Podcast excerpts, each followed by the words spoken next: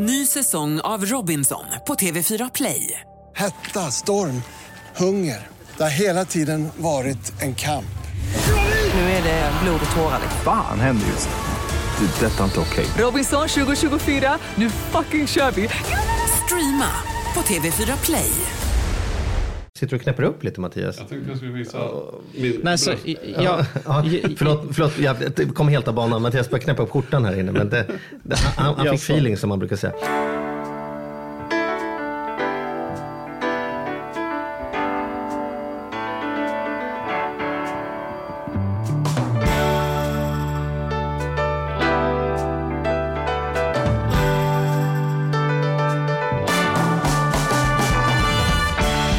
Hej och välkommen till På riktigt med Charlie och Mattias. En podd om ekonomi på riktigt i samarbete med ICA-banken. ICA-banken är en vardagligare bank som tryggt och enkelt hjälper dig att hålla koll på din vardagsekonomi. Hur är läget, Mattias Andersson? Det är bra, det börjar ta fart tycker jag. Det är skönt, slutet på september och det börjar hända grejer. Alltså allt börjar sätta sig nu. Man är igång liksom. Det var så många sådana uttryck. Det börjar sätta sig och få feeling. Alltså, vadå sätta sig? Feeling säger jag inte. Det var länge sedan. Du säger det jättemycket. Nej, toppen brukar jag säga. Toppen? Ja. Men vad är det som håller på att sätta sig? Nej, men jag menar att det är saker och ting är igång som man har väntat på. Är du inne i vardag? Eller är det men exakt så. Ja. Nu börjar, alltså jag tycker att nu har mötena i full fart och planeringarna sker och avtalen börjar skrivas. Det gillar ju jag då i mitt riktiga jobb så att säga. Just det. Så först är det möten. Ska den göra det? Hur blir det med det där? Blir det bok där? Och sen börjar det bli avtal. Då kan man säga att då har det börjat sätta sig. Ja, det kan man säga. För det är ju så alltid efter sommaren. För då är det ju alla jobbar på och vill sätta saker innan sommaren. Mm. Sen är det dött. Och sen så ska det här igång och det ska processas. Och där är vi. Men nu börjar avtalen att skrivas. Aha. Nu bokas grejer upp och så. Och då är jag inne i mitt. Det tycker jag är kanon. Just det. Och jag är mitt uppe i mitt som är tvärtom där. Jag får resa mig. Nu åker jag. Jag är i Finland imorgon och sen är det Norrköping och sen är det Halmstad och sen är det Varberg. Så att nu är det ju full rulle. Mm. Nu får man pussa på fru och barn liksom, så ofta man kan och däremellan är det bara... Jag gillar det. Jag tycker att det är skönt att man har den variationen. Så att jag är på gott humör, känner jag. Nice. Är du pepp på dagens ämne? Ja, mycket pepp. Jag tycker att det är så intressant. När vi pratade barn och ekonomi senast så hann vi inte ens in på veckopeng. Det urartade. Vi hade så mycket och sen så lovar vi då att vi ska prata mer om barn och pengar. Mm. Och det som känns närmast och kanske mest spännande och kul är just det här med veckopeng. Mm. Min dotter kom hem från skolan häromdagen. Nu ringer det. Nu ringer live in i programmet. Ja, jag tryckte bort det. Vi trycker bort det. Mm.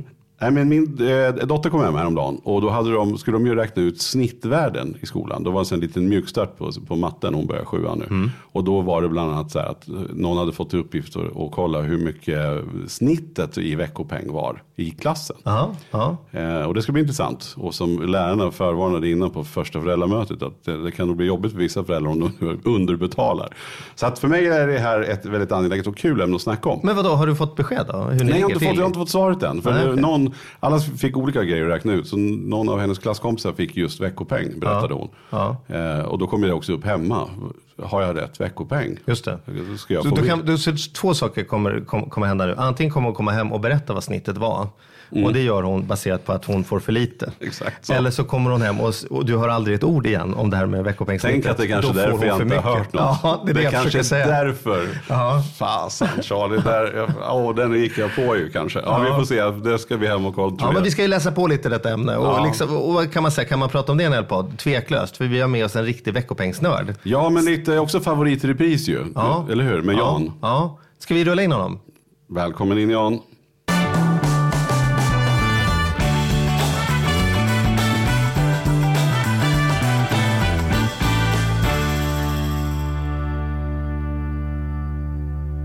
Jan Bollmesson. Tack, vad roligt att få vara tillbaka. Ja. Det var ju jätteroligt sist ju. Det är ju inte många som får det uppdraget att komma flera gånger. Nej. Men vi fick otroligt bra feedback och det var massor med människor som lyssnade och det var superintressant. Ja, jag hade faktiskt läsare på min blogg som sa att detta var jättebra, jag har lyssnat på det 3 gånger. Då blev jag bara okej, bra. Så blev jag lite så här prestationsångest. Du kanske fattar långsamt dina bloggläsare så att de måste lyssna flera gånger för att... Ja, där måste jag ändå få försvara dem. Nej, de fattar snabbt. Det var bara väldigt bra. Ja, det är förstås. Ja, det är förstås. Men sen var det ju så att vi gjorde ju ett program om barn och pengar tidigare, och vi kände att vi kom ju inte ens till hälften och vi hann inte ens in på veckopeng som vi ville snacka om. Så vi tänker att det är lite så här huvudspåret idag, barn och pengar, men givetvis då med fokus på veckopengen.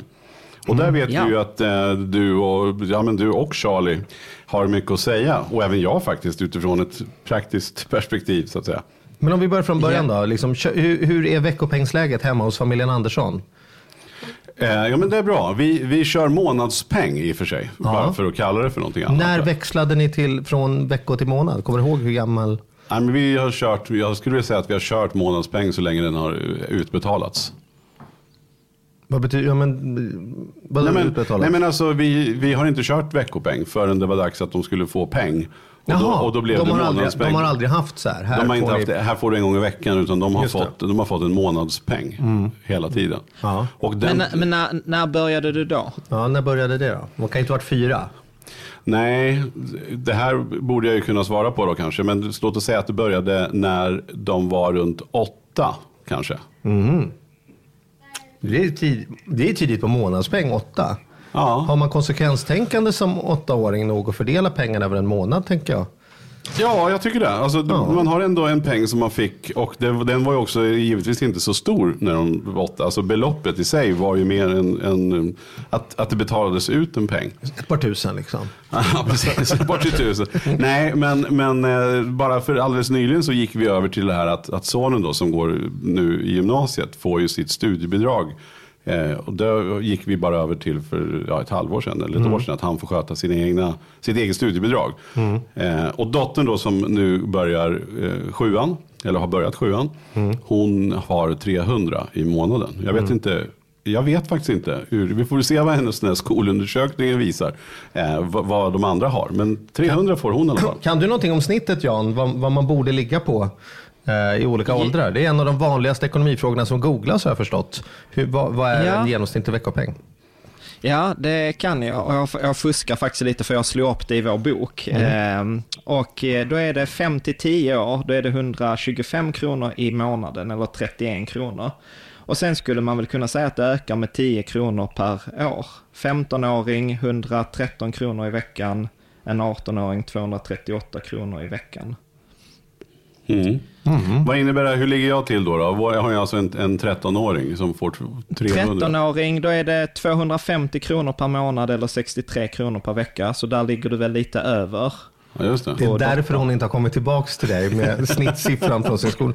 Men i och för sig, hon går i en skola i Stockholm nu, i innerstan. Det skulle också kunna tänka sig att hon har ett högre snitt, hittar jag på fördomsfullt, än vad man har i en skola i Dörsebro nere i Skåne. Liksom. Ja, varför tänker du så då? Nej, men jag tänker att det är mera exponering för kafémiljöer och ut och gå på stan och shoppa på ett sätt och att det är föräldrar som har en högre inkomst. Mm. Att, liksom, om föräldrarna har vant sig vid mer pengar så tror jag man också hittar på att det krävs mer för barnens. Jo, men så är det. Och det jag märker däremot, jag står inför att det som hela tiden pågår. Vi hade ju Richard Olsson här som gäst för ett antal program sedan. Han sa så här att jag umgås mer och mer med min dotter över Swish. Och det jag märker hemma är att det är mycket diskussioner om vi ska betala eller om vi inte ska betala. Om hon går och köper en banan efter skolan, då betalar väl du den, pappa? Och då säger jag, ja, det är klart jag gör. Men om hon säger att jag går och köper en chokladboll, då säger jag, det betalar jag inte, och dessutom borde du inte köpa den. Men jag känner att det uppstår mer och mer diskussioner om vad som ingår. För, så här, ja, för där har du ju verkligen målat in ditt hörn. Ja. Så då, hur tänker du? Det där blir jättesvårt. Nej, jag vet, jag säger det. Men, men saker som de... som är sunt, om det är ett mellis som de behöver, om vi inte, låt säga att vi inte har ett mellis hemma, nu har vi väl i och för sig där då, men jag bara försöker rättfärdiga mitt resonemang här. Nej, men jag menar om de köper någonting som är sunt eller vettigt, som de behöver, som är utöver, för jag menar i den här månadspengen för Elin så ingår det ju inte kläder, hon ska inte liksom leva på de pengarna, det funkar ju inte. Men vi har mer och mer en diskussion om vad som ska ingå i den här månadspengen. Vad borde jag betala och vad ska jag inte betala? Chokladbollen är given, den ska jag inte betala. Men då borde du heller inte ha några åsikter om huruvida de köper den eller inte för sina pengar. Ja, men det kan väl vara att tandläkaren har sagt att du inte ska äta så mycket socker. Eller liksom så. Ja, ja. Men om vi lägger den åt sidan då. Om man nu går och köper en fidget. Om man säger att du går och köper en fidget spinner. Så. En fidget spinner. Ja, om man nu går och köper en sån. Då, eller köper slime, är rimligare. Ja, eller köper slime. Då får de vandra mig helt enkelt ta det från sin månadspeng såklart. Mm. Men köper hon, om hon kommer från haft jumpa i skolan och sen glider hon förbi Coop eller ICA eller vad det nu är för någonting, så är det ju, då kan jag tycka, men det är klart att hon ska ha en banan och behöver hon fylla på depåerna. Alltså jag tror egentligen så här, nyckeln är egentligen som du nämnde där innan Mattias, att det är att göra en tydlig överenskommelse, för annars så tror jag att det blir väldigt subjektivt. Alltså så här, jag kan ju tycka så här att jag behöver en mobiltelefon. Och då kan man ju vara så här, okej, mobiltelefon går att köpa för liksom 1 000-lapp, men det går också att lägga tydligen 12 000 på den här nya som ska komma. Mm. Så att det blir ju väldigt subjektivt. Ja, men eller hur? Tänker jag. Jag har läst att de som har veckopeng har generellt sett mindre bråk, mycket mindre bråk hemma mellan barn och föräldrar om pengar än när man inte har det. För det är en sak som brukar säga att folk inte har veckopeng. Det blir så mycket tjafs och sådär. Så det blir mindre tjafs om man har tydligt så här, det här är dina pengar, där ansvarar du för. Det här är mina pengar, där ansvarar jag för liksom. Mm. Ja.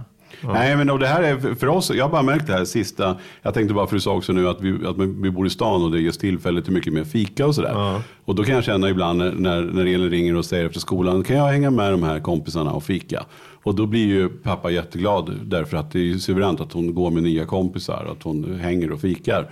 Det är väl jättenice, men det kostar lite grann att fika också. Och då kan jag ju tycka att hittills har hon fått betala sin fika själv, men jag är ju väldigt mån om att hon ska gå och ta den där fikan för att hon ska komma in och vara precis, med. Precis, så att som hon kommer så här, du vet, alltså jag ska gå och fika och du vet, vi ska göra skolarbete och för att vi ska kunna sitta där så behöver jag en kopp kaffe. Exakt. Då kommer inte pappa, då blir det jobbigt. Då får du gå hem för om du inte har mer termos för att skylla dig själv. Nej, och det där med skolarbetet som du säger, Jan, den har ju redan dykt upp här. Liksom. Ja, men jag tänkte följa med, vi ska göra läxorna. Så, då behöver vi något. Ja, men det här är ett dilemma. Så tipset, vad säger du, Jan? Det här måste man göra upp tydligt och klart. Ja, jag tror ju på det. Jag tror ju på tydliga överenskommelser. Att säga så här, okej, detta är mina förväntningar. Detta ingår inte. Detta får du betala själv. Mm. Sen har jag ju den orättvisa fördelen att min dotter är fortfarande bara 6 år gammal. Så jag har liksom sluppit de här kafédiskussionerna. Men när vi har pratat med liksom barnpsykologer och sådant, så säger de ofta så här, tydlig överenskommelse, faktiskt gärna skriftlig. Mm. Och jag har många exempel på det där man säger vad som detta ingår inte, detta förväntas inte. Så att liksom, vad ska pengarna räcka till? Just det. Nej, och sen också tror jag en rätt intressant diskussion är ju det här liksom, hur ser man på veckopengen? Är den gåva? Så att liksom, okej, om jag får den kan jag köpa liksom chokladboll oavsett vad föräldrarna tycker eller inte. För det där kommer jag ihåg var en rätt stor insikt för mig själv. Vet, jag gick på ICA för kanske 10 år sedan och bara så insåg på så här, gud, alltså jag kan köpa precis vad jag vill. Jag är vuxen nu. Mm. Mm-hmm. Ja, men visst. Och sen har vi ytterligare en parameter om vi ska krångla till där ytterligare. Det är att man är 2 föräldrar. Som kan ge olika typer av svar om det där inte finns tydligt och skriftligt. Min dotter vet exakt när hon ska fråga mig om vilka saker, känner jag. Men jag tänker så här, om vi tar detta från början då. För syftet med veckopengen är ju inte att du, Mattias, ska bli så lite skillnad som möjligt från din dotter. Hur hon än beter sig så kommer du ha råd att överleva ändå. Så mycket vet jag om din ekonomi. Mm. Så själva veckopengen är ju en typ av träningsplan, det är en typ av skola, det är en typ av beteende kultivering, om man får använda sånt. Det var bara skittöntigt ord, men ja, det var töntigt. Hjälp oss igång, Jan. Varför har man veckopeng överhuvudtaget? Vad är det till för liksom? Ja, jag skulle säga så att min åsikt handlar om att veckopeng handlar om att träna på pengar. Och att lära sig använda pengar, lära sig välja, lära sig prioritera, lära sig många av de koncepten som man har nytta av som vuxen. Så att jag tror, vet, ibland så brukar jag säga att, liksom, att veckopeng kräver minst lika mycket träning som idrott. Och på idrott är vi helt klara på att ska man bli duktig på fotboll så behöver man träna på fotboll. Men pengar, det är liksom nästan ännu viktigare att kunna hantera, men det lägger vi ingen tid på, inte väldigt sällan som föräldrar och ännu mindre i skolan. Så jag tror att det är ett träningsverktyg och så ska jag säga ett träningsverktyg. Jag vet inte om ni håller med om det. Jo, men jag håller med helt, och därför så tänker jag också baserat på vad du säger, Mattias, om bananen, och jag går tillbaka till det. Om man jämför veckopeng med fotboll, för att man ska bli bra i fotboll, då behöver reglerna också vara jättetydliga. Så här, man får inte ta med händerna. Om det inte är med nya kompisar och de ska göra skoluppgifter. Nej, men så här, du vet, man tar inte med händerna i fotboll. Då får du bli bättre på fötterna. Mm. Så är det så här, jag vill fika efter skolan. Självklart, fika på. Du har ju redan fått 300 kronor och de ska ju räcka till det. Mm. Gjorde de inte det, då är det väl någonting som du behöver tänka på att göra annorlunda då. Och om du tycker att det känns hårt, då skulle jag säga, nu ska inte jag utbilda dig på detta, men då skulle jag hellre se att du gör det till 400 och sen håller tassarna borta, än att det är typ 300 lite grann och sen så får vi väl se om det var någon nya kompisar grej. För det är just det där skadliga beteendet som jag såg när jag jobbade med tonårsbossen. Det var så många tonåringar som på riktigt, de hade inte fattat konceptet slut. För man kunde alltid gå till mamma eller man kunde gå till pappa. Och de här människorna skulle sen ut i arbetslivet. De kommer gå till chefen och säga så här, du chefen, jag har slut på lön. Ja, men du får ju lönen 25. Jo, jag förstår, men jag tänkte jag kan väl få lite nu den 19 också. För jag menar, det är ändå liksom fest i stan. Alltså, det är så här, det blir helt orimligt. Nej, men jag håller helt med. Jag håller med i allt, precis. Och det är jätteviktigt. Men det är bara det att jag, som jag säger, man märker också nu när det börjar... Ja, men liksom, nu, när utbudet är större och de blir lite äldre och sådär, så är det bara fascinerande också att man har den här. Jag tror ju också på att göra upp, verkligen. Men en annan fråga då, för vi har ju, som jag sa, vi har ju kört månadspeng då.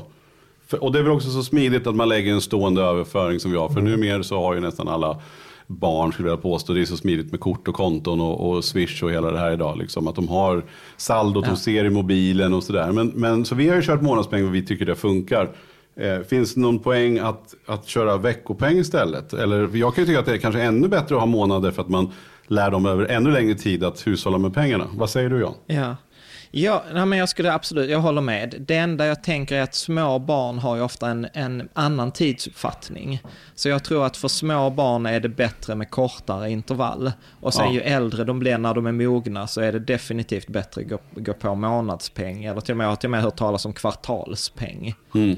Nej, men bra, så då är vi överens. Men man tänker väl att man vill lägga det med så långa intervall så att det hela tiden blir en utmaning för den här personen att träna sig i planering, att träna sig i uppskjuten belöning, att liksom att tänka lite längre hela tiden. Inte bara uppskjuten belöning, men självkontroll, alltså självdisciplin. Alltså där finns ju klassiska studier på det så kallade marshmallow-testet, där man gav barn en marshmallow, så sa man så här, vet du vad, du kan få denna nu, men om du har den kvar om en kvart när jag kommer tillbaka så får du 2. Och det visade sig att de barnen som klarade den här självkontrollen, de hade liksom bättre betyg, bättre karriär, bättre relationer, etc. Och det tror jag att är en av de viktigaste grejerna att lära sig som barn. I alla fall enligt när man pratar med så här förskolepedagoger och sånt, att förmågan att vänta på sin tur, förmågan på uppskjuten belöning, förmågan att liksom jobba mot ett mål, att stå kvar. Så att, och där tänker jag att veckopengen är ett fantastiskt verktyg just för att träna de här olika sakerna.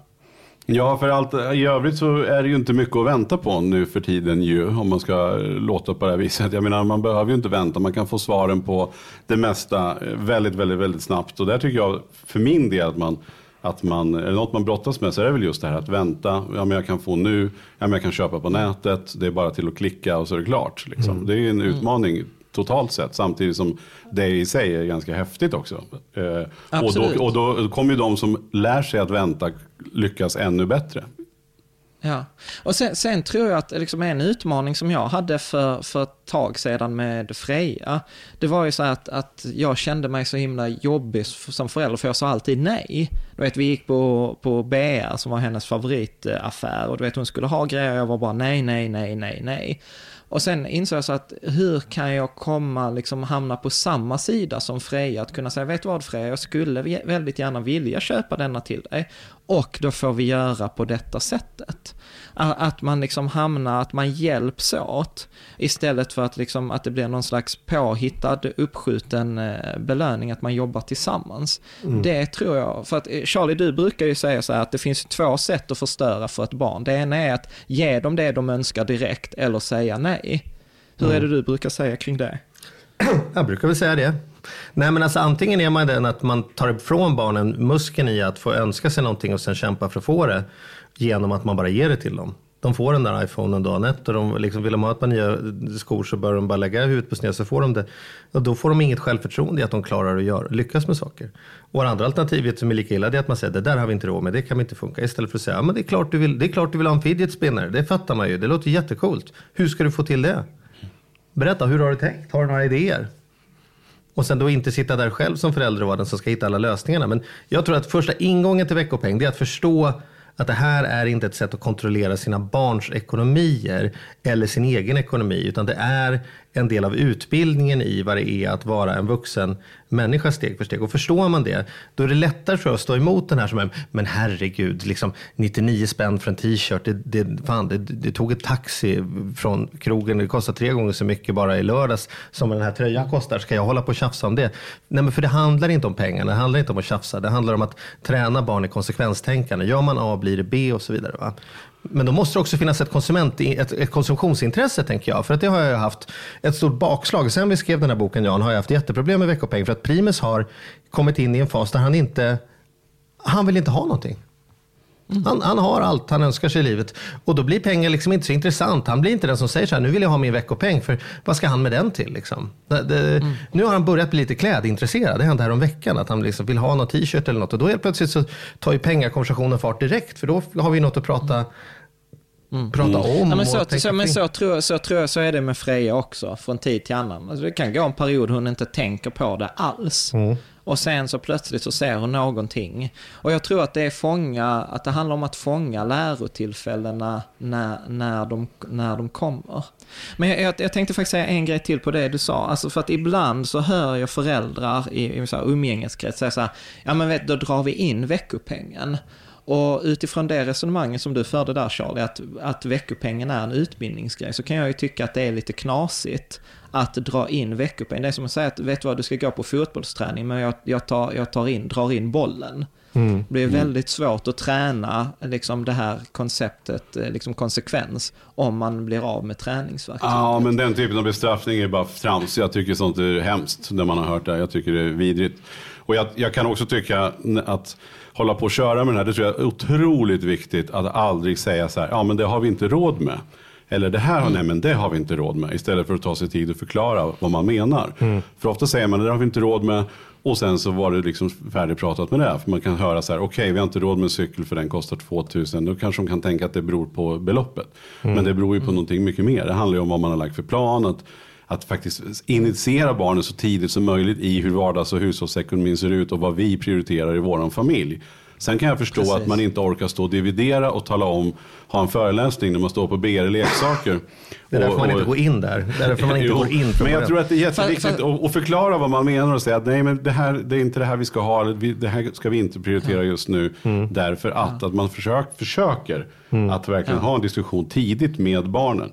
Och så vill jag också bara fylla på det som vi sa här om som har lite äldre barn då. Jag har ju märkt också att det här med intresset för pengar som du beskriver med Primus, det har ju också gått, jag har märkt att det där har varit mellan varven.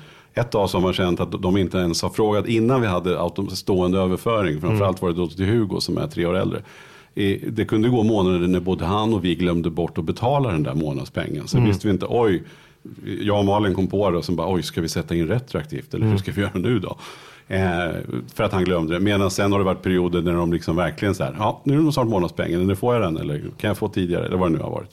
Så att det där kommer gå i perioder beroende på vad barnen är gamla. Men hur ser vi på det där då? Vi var inne på det där med bestraffning och liksom så här, hur mycket ska veckopengen vara? Lön för ett arbete Så, och hur mycket ska den vara liksom, en gåva som man får? Så här tänker jag kring det. Alltså, om jag tar exemplet där med Freja. Att vi, lite på ditt tema där, Mattias. Att vi stod i affären och det naturliga när hon ville köpa någonting så var jag på väg och säga så här, nej jag har inte pengar. Vilket egentligen är bara så här, ren och skär lögn. Och det var ju liksom mycket svårare att säga så här, nej men vi prioriterar inte det där just nu. Och vad vi gjorde då införde vi ett sånt här kulspel. För det hade jag på mitt första företag kring försäljning. Att vi hade liksom ett rör och sen fyllde vi det med såna här bollar och så såg man liksom hur det gick. Och då satte vi liksom Freja liksom så att vi började leka tillsammans och sa vi, vet du vad Freja, när den här glasburken är full då kan du köpa precis vad du vill. Och vi hade liksom inget koncept kring att det handlade om liksom en summa pengar, utan vi sa när glasburken är full. Och då började hon hitta på massa grejer, att vi hjälptes åt så att hon skulle få den här prestationsbaserade ersättningen. Men ganska snabbt så åkte vi på ett bakslag. När liksom en dag jag säger till Freja, vet du vad Freja, nu får du städa på ditt rum, du kan få en kula för det. Och Freja säger så, nej pappa det är okej, jag behöver ingen kula idag. och så står man där då. Och då blir jag så här, okej, ska jag tvinga henne städa rummet i alla fall? Och varför ska hon då få ersättning om det ändå måste göras liksom i den här konflikten?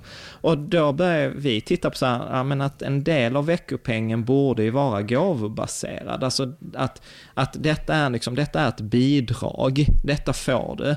Och i detta så är det vissa grejer i vår familj som vi har en överenskommelse som inte är kopplade till den ersättningen. Alltså vi dukar av efter oss, vi städar en gång i veckan och vi gör en massa andra grejer.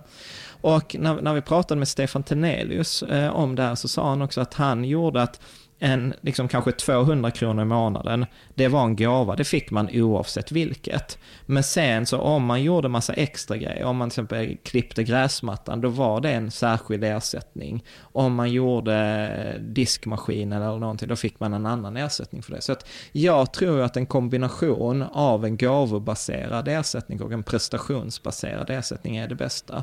Och sen så tror jag också, om jag tittar på Freja, alltså hon har ju varit väldigt kreativ. Till exempel hon gör sådana här hemmaspa åt mig och Caroline. Vet, hon går in på toaletten och tänder ljus och spelar någon barnsång och sen får vi en gurkskiva på ögonen.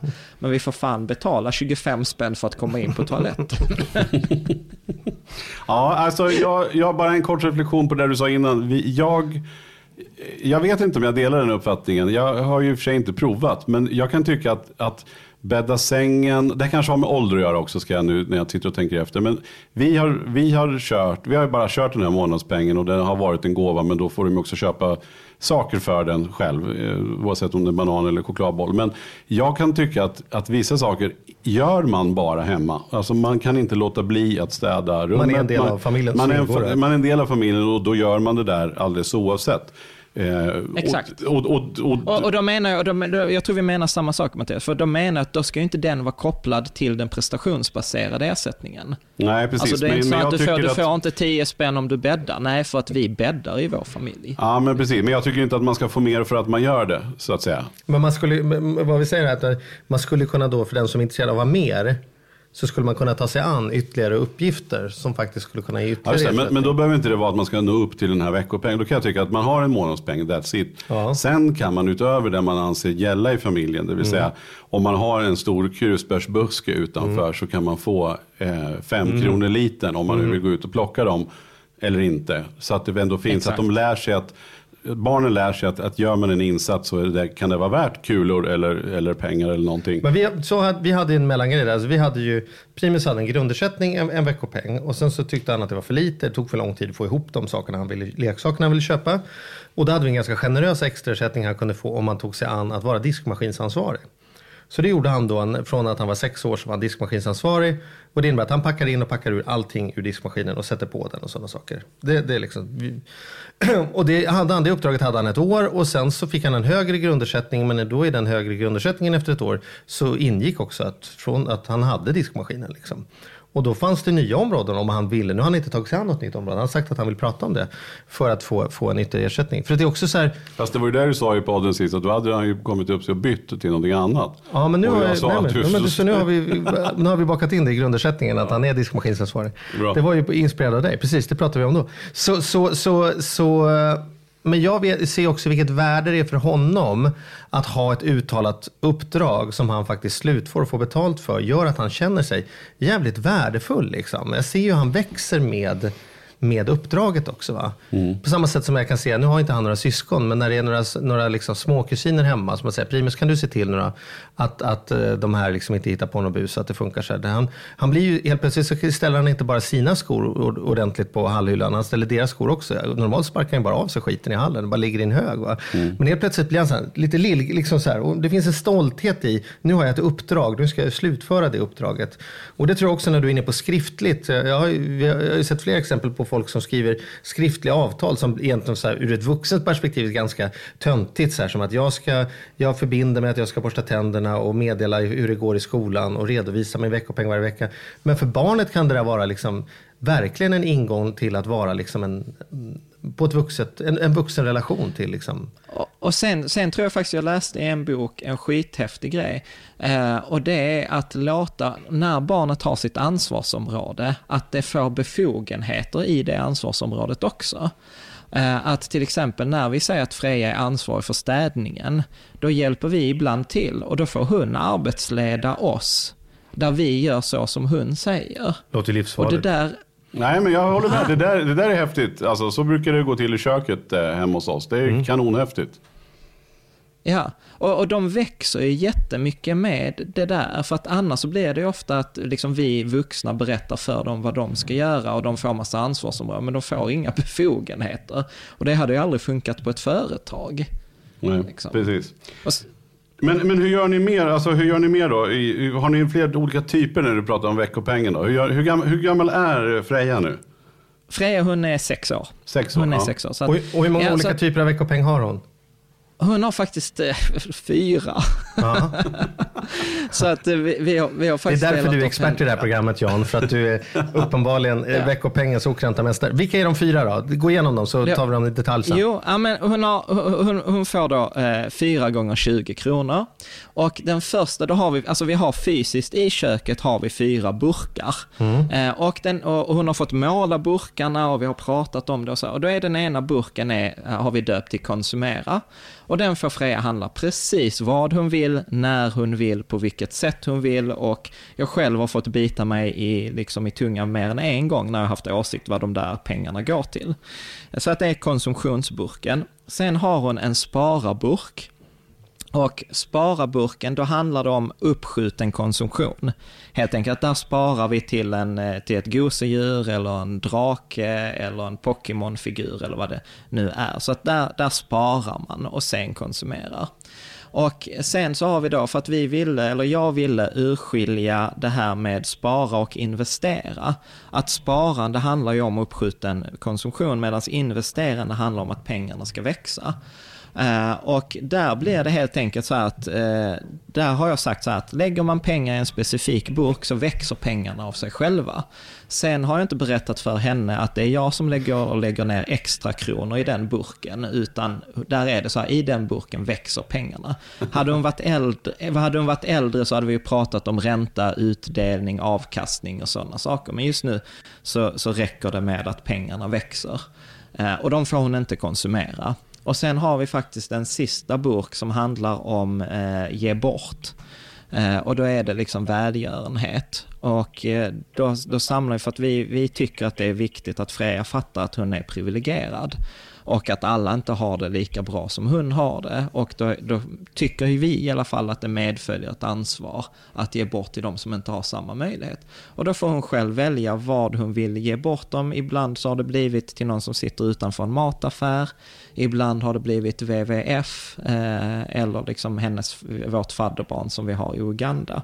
Så det är lite olika. Men samma sak där, hon väljer själv. Men liksom de pengarna är allokerade till att ge bort. Och hur ofta sker den här avstämningen då? När stoppar du in en krona extra i burken? När försvinner de ifrån välgörenhet? Alltså, alltså varje lördag så sätter vi ner en 20. Så hon får 4 stycken 20-lappar. Hon får lägga dem i de 4 olika burkarna. Sen det här med ge bort, det gör vi kanske en gång per kvartal. Alltså så att det blir någonting av det. Ja, men till exempel till investera-burken, då brukar jag lägga, ja men inför att jag lägger ner veckopeng så har jag efter kvällen innan lagt ner några kronor. Så att hon ser att titta, det har vuxit mer i denna burken än vad det har gjort i den andra. Just det. Och den här gosedjurs, alltså den här konsumera-burken då, får hon ta ur när hon har lust liksom? Ja, ofta brukar det vara samma dag faktiskt. Ja, men det är ju, ja, det var roligt att höra, Jan. Du går ju all in på riktigt på alla planer. Det kommer till ekonomi, det är ju fantastiskt kul att höra. Ja. Det ska bli intressant att se, för Freja kommer bli... Vad ska hon bli när hon blir stor? Hon kommer ju bli rena ekonomiprofessor. Burkexpert. Det var så himla roligt. Jag pratade med Freja här om månaden. Så frågade jag så här, du Freja, vad ska du bli när du blir stor? Så hon där, pappa, jag ska bli fuskare. Mm. Jag bara, va? Ja, men sån som mamma är. Och jag bara så här, detta blir inte bättre. och sen fattar jag, hon menar forskare. Ja. Ja. Same shit, ja, alltså different name. Ja, precis. Ja, men min farhåga är ju att hon kommer väl förmodligen checka ut på detta helt och hållet. Ja. så att vad jag försöker ändå göra, hålla det att exempel nu just nu är hon en period och hon är inte så intresserad, och då gör vi ingen grej av det. Alltså det är ändå liksom, utan jag tror att Charlie, du brukar ju säga det så himla bra, att det gäller att fånga lärotillfället när det kommer, och sen så får man liksom själv bita sig i tungan och vänta liksom. Även om jag själv ibland önskar att du Freja, sätt dig här nu så ska du få se 110 PowerPoint slides. Mm. Men hur brukar ni göra? Har ni kommit till den nu med Freja som är 6 då? Har ni kommit till det att du berättar vad en liter mjölk kostar, eller vad det kostar i relation till en cykel, eller har ni bara satt saker i relation till varann? Nej, utan den enda relationen sådär, vi brukar gå på barnloppis, och då har Freja fattat att på barnloppis där allt kostar 5 kronor får hon många fler grejer än om hon går på BR. Mm. Så att det har hon liksom fattat. Sen måste jag säga att det där var också roligt. Jag tänkte att jag skulle lära Freja det här med förhandla, det här med pruta. Så vi är på barnloppis, Freja går fram och frågar vad kostar den här hästen? Och så säger den här tjejen då, den kostar 5 kronor. Och så frågar jag så här, Freja, vet du vad, titta här, nu kan du förhandla. Och Freja tänker så här, okej, jag vill betala 8 kronor. Så att ibland så här alltså så här, det var lite för tidigt. Du var lite överentusiastisk, lite för tidigt med prutningskonversationen.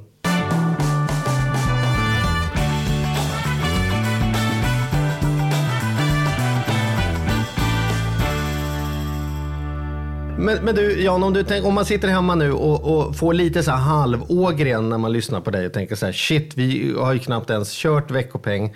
Det finns inga 4 burkar och grejer så här. Om du skulle ge några sån här starttips för den som känner nu så här, nu ska jag sätta igång med detta. Ge oss liksom Expressen 5 tipslistan. Alltså det beror på hur gammalt barnet är, skulle jag definitivt säga. Men jag skulle nog faktiskt börja i änden att prata med min partner och fråga så här, så vad vill vi ge bort med, vad är det för mål eller vad är det för saker vi skulle att vårt barn vill lära sig? Och sedan faktiskt utgå från det. Att till exempel ta ansvar eller välja eller prioritera mellan olika saker. Och sen så tror jag att låta barnen göra misstagen. Jag tror Tobias Schildfurt, han sa det så himla bra. Han sa så här, det är mycket bättre att man gör bort sig som barn med 500 kronor som man har sparat i liksom några veckor än att man gör det som vuxen med liksom 50 000 som eller man har sparat. Alla sina pensionspengar. Ja, för att konsekvenserna som barn är ju så mycket mindre. För att även om det är en katastrof för barn att de blivit av med en 500-lapp, så kan vi som vuxna hantera, alltså så här, vi kan lösa den situationen. Men medans liksom är det 100 000 som skulle gått till en kontantinsats, då är det betydligt svårare. Så jag tror att det är bättre att börja. Jag tror att det är göra en tydlig överenskommelse med barnet. Vad ingår inte? Och låta det ta konsekvenserna.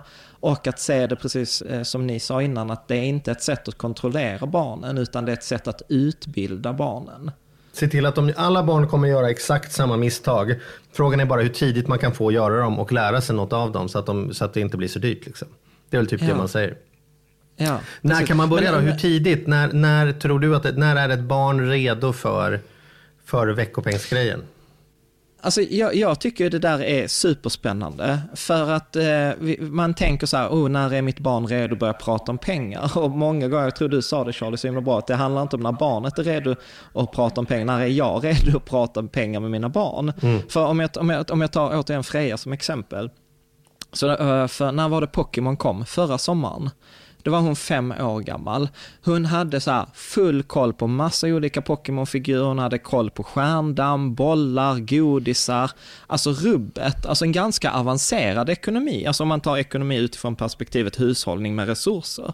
Och de flesta barn är grymma på att hantera dataspel. Och kan man hantera ett dataspel, då lovar jag en veckopeng som kommer en gång i veckan med liksom ganska små belopp som dessutom bara är en typ av resurs. Alltså det är klart att de klarar det om de bara får förtroendet från oss vuxna och vi kan hålla händerna på ryggen och inte lägga oss i. Mm. Så jag tror att barnen är redo mycket tidigare än vad vi är redo. Jag vet inte om ni håller med om det. Ja, men jag håller helt med. Det har ju varit, och jag har ju varit, och då har det inte gällt just veckopeng, men jag har varit extremt tidig med att börja liksom berätta vad saker och ting kostar och prioriteringar. Liksom, att man börjar förstå, vad kostar en mjölk kontra en godis kontra en resa kontra en cykel, att det faktiskt är skillnad. Jag tror att man kan börja inkludera väldigt, väldigt tidigt. Det har vi gjort. Vi får se vad slutresultatet blir. Men än så länge så känns det som att de har väldigt bra koll på vad saker och ting kostar. Ja. Vilket gör att vi inte behöver tjafsa om saker när det kommer till dyrare grejer. Eller man vet att en cykel kan man bara inte få en ny hela tiden, utan den får man vänta och man måste växa ur den man först har innan man köper en ny, eller vad det nu kan vara. Så jag tycker att jag tror också, precis som du säger, barn, det är bara att titta på vad de gör, på hur tidigt de börjar med telefoner och iPads och grejer, så tror jag också att det där, de klarar det galant. Sen kan man ju inte begära att de ska förstå alla konsekvenser, såklart. Det där måste ju komma successivt. Ja. Men jag tror också att man behöver uppdatera den strategi man har, för barnen lär sig ju väldigt fort. Det är en stor skillnad på en 6-åring och en 8-åring, skulle jag vilja påstå. Mm.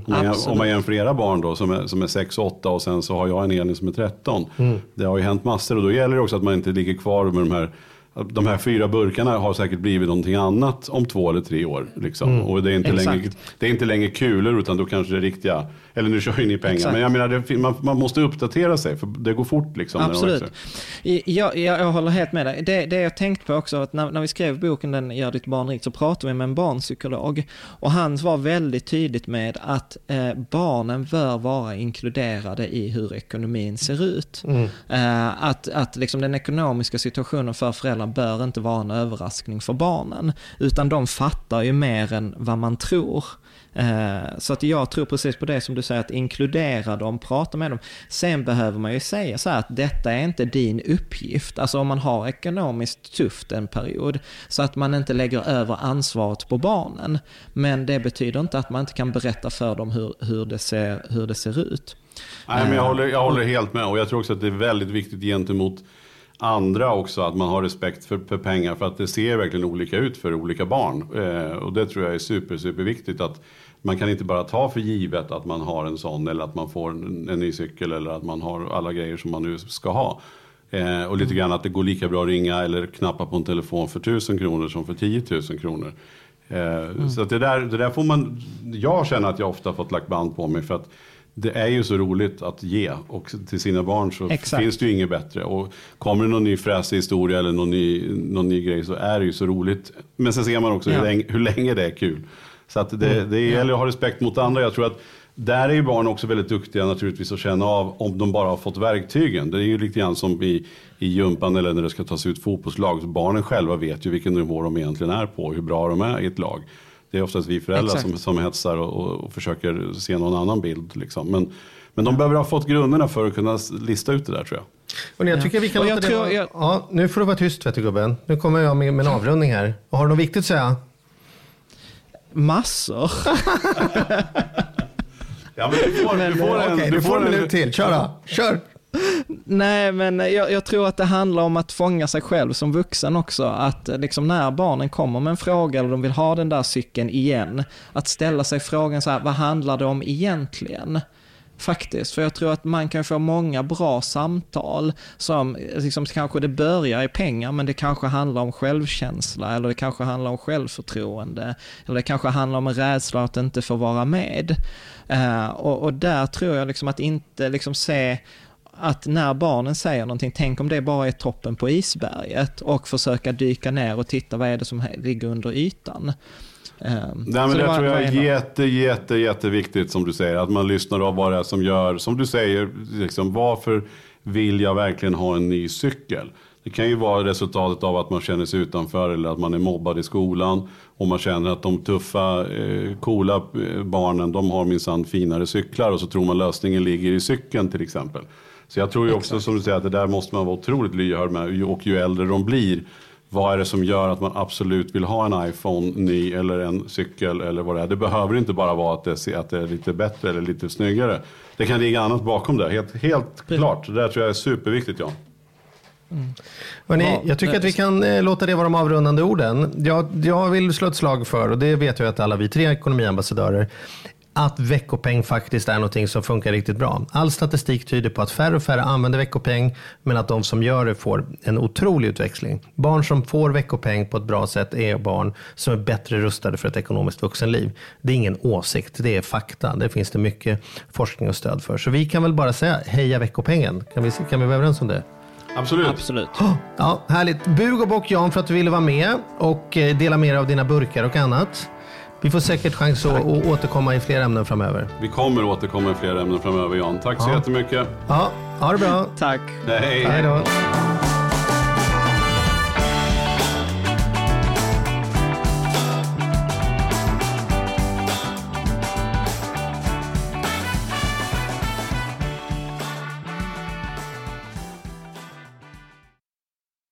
Ny säsong av Robinson på TV4 Play. Hetta, storm, hunger. Det har hela tiden varit en kamp. Nu är det blod och tårar. Fan händer just nu. Det är detta inte okej. Robinson 2024, nu fucking kör vi. Streama på TV4 Play.